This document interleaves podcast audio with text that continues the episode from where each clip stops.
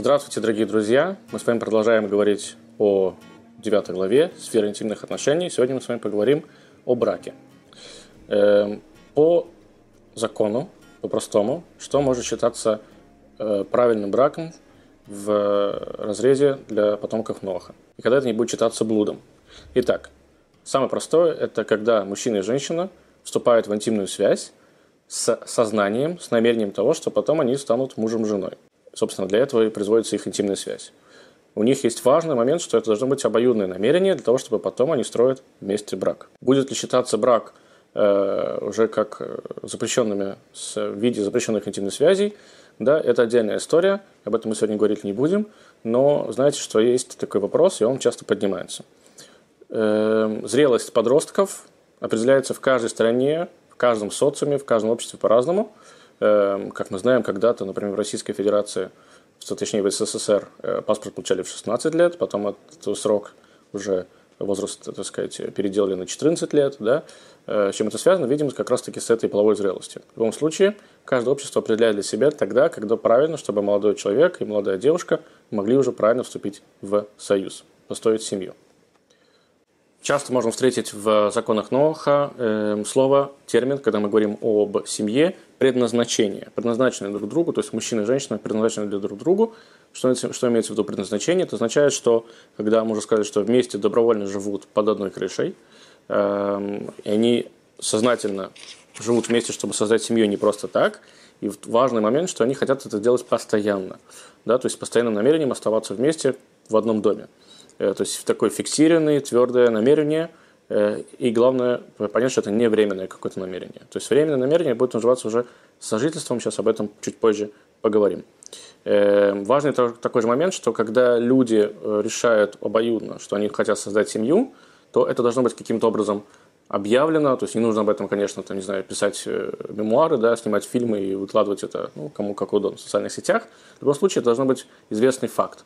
Точно такой же, кстати, как и в случае развода. В случае развода тоже должен быть известный факт. Э, также имеются некие дополнительные условия для брачного союза. Как, например, есть два мнения, каким образом должно выглядеть как бы, да, в глазах мужчины супруга его.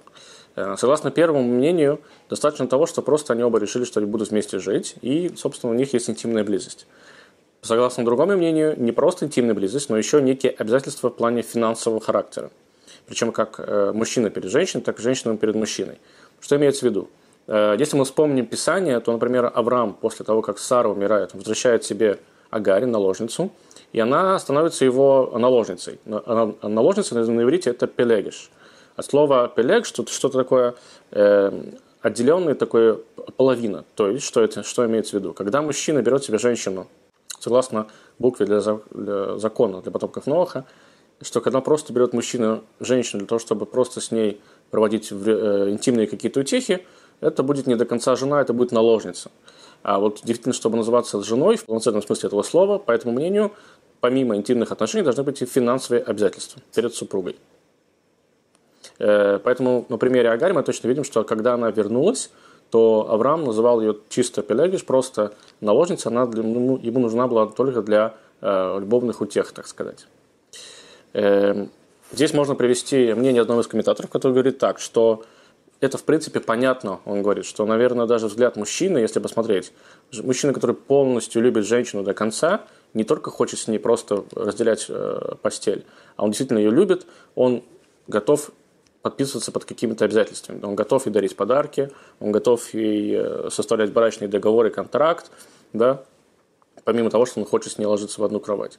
Мужчина же, который не готов дарить подарки, мужчина, который не готов проявлять какое-то внимание, не подписываться ни под какими обязательствами, это, скорее всего, просто для того, чтобы просто провести время.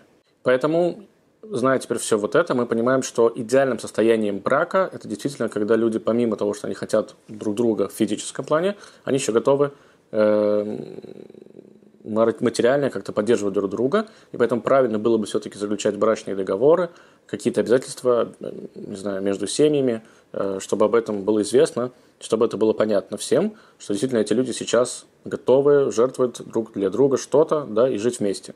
Причем, согласно второму мнению, который, который говорит, что помимо интима должны быть еще и финансовые обязательства, так эти финансовые обязательства распространяются и после развода в том числе. И поэтому, как мы уже понимаем, э, совместное проживание вместе без каких-то обязательств э, на будущее, да, что я готов тебя там, не знаю, стирать, одевать, обувать, водить в театр, дарить подарки, с точки зрения, как мы уже сказали, Э, законов для потомков Ноаха не считается идеальным моментом, э, поэтому отчасти, может быть, даже это будет не называться полноценным браком.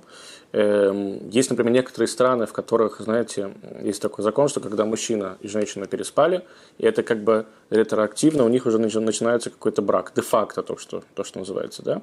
Э, связано ли это также с законом для потомков Ноаха? Пока вопрос, это не совсем понятно, но в любом случае идеальное состояние – это заключение брачного договора когда оба сознательно возлагают, на себя финансовые обязательства.